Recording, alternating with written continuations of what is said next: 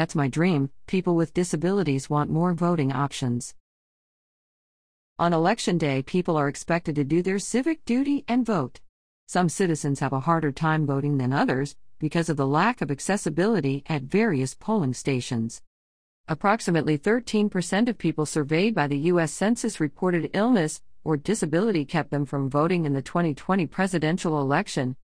Almost 2 million voters with disabilities, or 11% of voters, had some type of difficulty voting in 2020, according to a study by the Program for Disability Research at Rutgers University and the U.S. Election Assistance Commission. People with a disability voted at a lower rate in the 2016 and 2020 presidential elections, although turnout increased for the most recent one, according to the study. Increased access to mail in ballots helped push the disability turnout to 17.7 million in 2020. Matthew Shapiro is founder and CEO of Six Wheels Consulting, an organization that helps companies better understand and implement inclusive practices for people with disabilities. Voting is the most fundamental responsibility we have as citizens, and I think that everyone, no matter their ability level or what accommodations they may or may not need, deserves the right to be able to perform their civic duty, Shapiro said so we need to make sure that we have polling places that allow us to do that. Polling places must have several types of voting accommodations, according to Shapiro. Poll workers should be trained in disability etiquette and how to help meet a voter's needs. A voting station also needs to be configured so that a wheelchair user can navigate the area.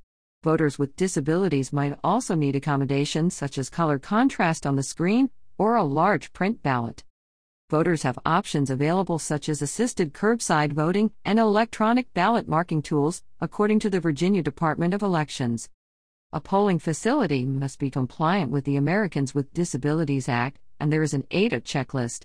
But that does not mean the buildings are always easily accessible. Especially in older cities like Richmond, where buildings are retrofitted and not always easy to use. Alex Keena is an associate professor in the political science department at Virginia Commonwealth University. Transportation to polling places is another accessibility issue that could affect voter turnout, he said. If it takes way more energy just to cast a vote, then engagement might be lower. You have to devote a lot of energy, you have to plan out your route, and if you have a polling place that's like at an old church or an elementary school that may not be as successful, Keena said then there might be modifications made, but that still makes it a little bit more difficult every step. Cesar Dulanto III is a disabilities advocate for the I'm Determined Project and the ARC of Virginia, a statewide advocacy organization. Dulanto has cerebral palsy and voted for the first time this year. It is difficult for him to use the paper ballot. It's hard for me to bubble in the circles, so I had one of my siblings describe or read to me the names of the candidates, Dulanto said. I told them to select the candidate that I wanted to vote for.